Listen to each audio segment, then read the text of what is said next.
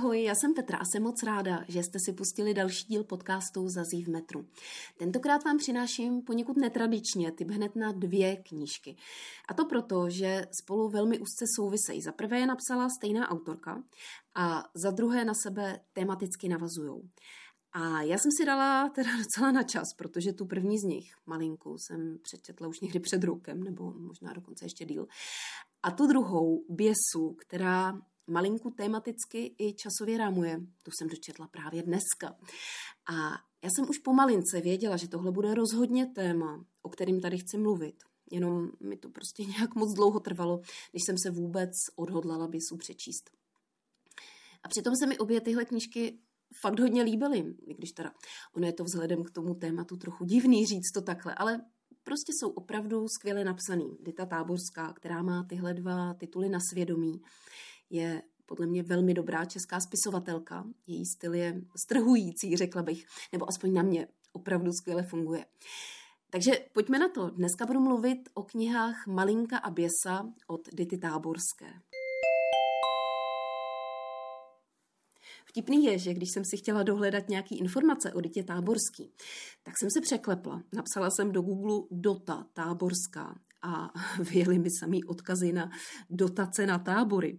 Většinou, když uděláte překlep, tak se vyhledávač tak nějak dovtípí, protože už to před váma někdo hledal a opraví vám to, takže vám vyjedou mimo jiné i relevantní odkazy na to, co fakt hledáte.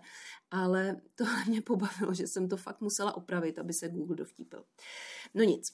Takže, když to napíšete, na rozdíl ode mě, do vyhledávače správně, tak zjistíte, že Dita Táborská je nejen spisovatelka, ale taky pracovala pro izraelský velvyslanectví a pro Český ministerstvo zahraničí, například na Tajvanu. A tyhle zkušenosti se docela výrazně promítají i do její románové tvorby.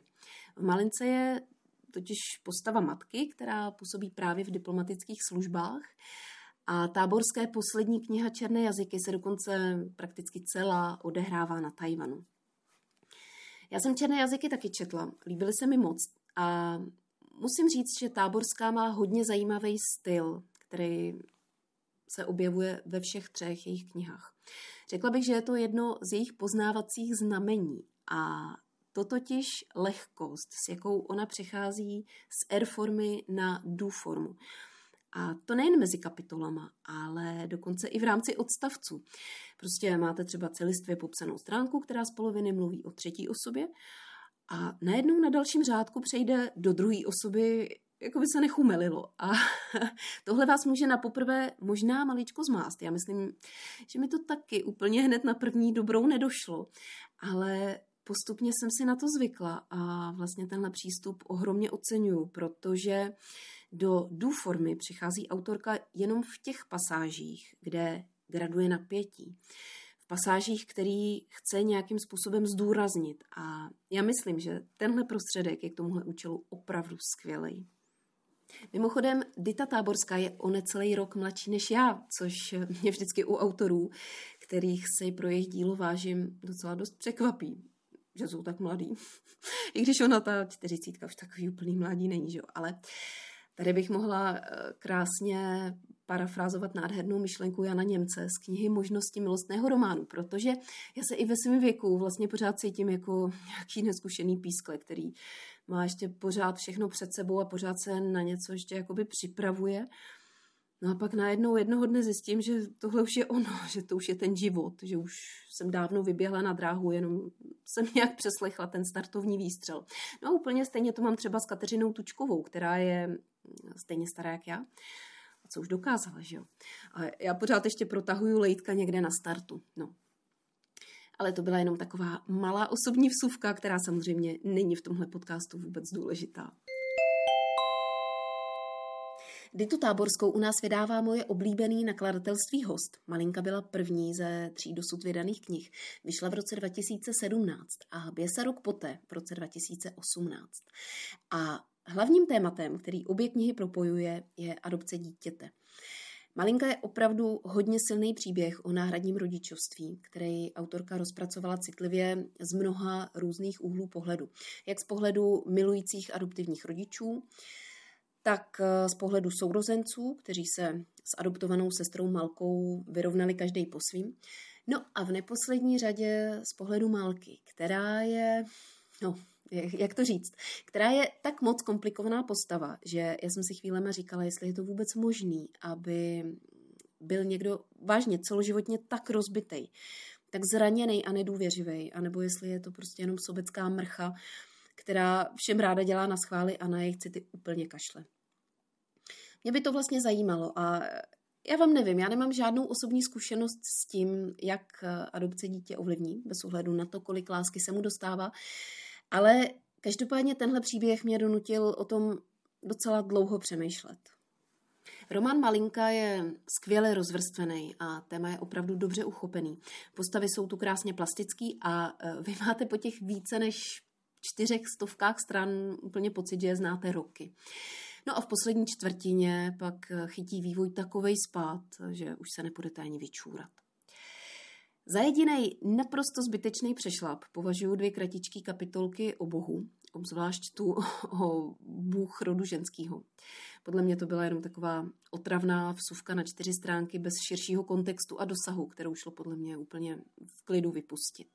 Naštěstí tyhle pasáže nebyly dlouhý a já věřím, že většinu z vás by tahle knížka mohla opravdu strhnout. Se mnou teda rozhodně dost zacloumala. No a jestli malinka se mnou pořádně zacloumala, tak Biesa bylo učiněný zemětřesení. A mě teď vlastně trochu mrzí, že jsem si je nedala obě najednou a že jsem si mezi nimi nechala ten víc než roční rozestup. Kdybych si je přečetla blíž k sobě, tak bych si zaprvé líp pamatovala postavy a detaily z malinky, což se pro pochopení běsy rozhodně hodí, ale hlavně je to celý prostě tak moc dobrý, že nechápu, jak jsem to mohla vydržet a nechat to rok u ledu. Přiznám se, že Biesa pracuje s tématem, se kterým mám výraznou osobní zkušenost. Vlastně je to pro mě dost osobní příběh, což jsem možná částečně věděla, když teď na to tak vzpomínám zpětně. A je dost možný, že třeba to byl ten zásadní faktor, který mě přinutil to na rok odložit. No a tímhle tématem vedle náhradní rodičovské péče jsou drogy. To, jak snadný přístup k ním mladý člověk má a jako závislost na tvrdých drogách dokáže dostat na to nejspodnější lidský dno. Asi neudělám žádný velký čtenářský fopa, když vám předem prozradím, že název Biesa je zkratkou jmén dvou hlavních postav příběhu. A těmi jsou sestry, dvojčata Běla a Sabina, odtud právě zkrátka Biesa. A my se vracíme do 80. let, konkrétně do roku 89, kdy Běla a Sabina dospívají. A dozvídáme se, za jakých okolností se narodila Malka z knihy Malinka a jaký byl ten její příběh, který zavál do adoptivní rodiny, která byla skvělá a milující, ale z nějakého důvodu prostě nedokázala Malce suplovat všechny dílky skládačky, který ona ve svém životě potřebovala. Každopádně, příběh to není hezký, je bolavý, pracuje se tu s pocitem viny, s motivem pomoci blízkému člověku, který je na úplným dně ale taky s tím, kdy už je té pomoci dost a kde je ta hranice, kdy se z pomoci stává citový vydírání a zneužívání. Takže tomhle všem jsem se opravdu moc pěkně vykoupala, protože, jak jsem říkala, že tenhle příběh má pro mě opravdu hlubokou osobní rovinu, tak um, k tomu na vysvětlenou dodám jenom tolik, že já mám taky sestru. No a zbytek už nechám na vaší představivosti. V běse se objevují i některé vedlejší postavy z malinky, takže budete mít pocit, že se znova setkáváte se starýma známýma. A mně se hodně vydal pod kůži rozhovor jedné vedlejší postavy s psychologem adoptivní péče, kterýho známe už právě z malinky. A tenhle psycholog tam objasňuje, proč se dětem říká už v útlým věku o tom, že jsou adoptovaný.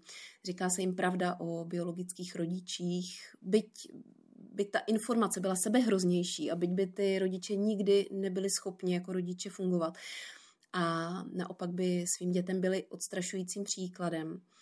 A dělá se to proto, aby dítě mělo kompletní skládačku svého života, aby mu tam nechyběl žádný dílek, který čím díl chybí, tak tím hlubší frustrace může způsobit.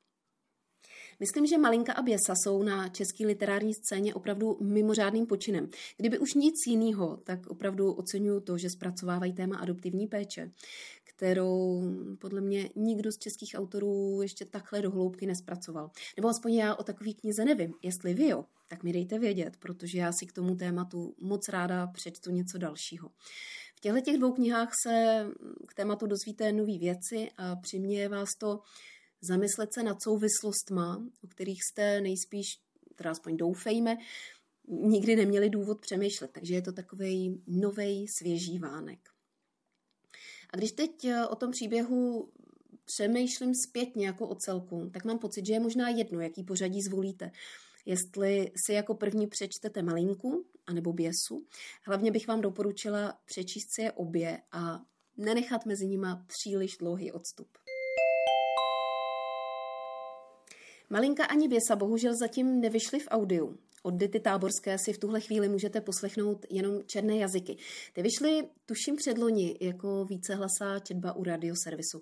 Tak doufejme, že někdy v blízké budoucnosti vyjdou i Malinka a Běsa. No a já myslím, že tím jsem svoje dnešní téma už asi vyčerpala. Doufám, že jsem vás na malinku a běsu trochu navnadila a že si je přečtete. A pevně věřím, že se vám budou líbit tak jako mě. Když tak mi pak dejte vědět, eh, co na to říkáte. Najdete mě jako Zazí v metru na Instagramu.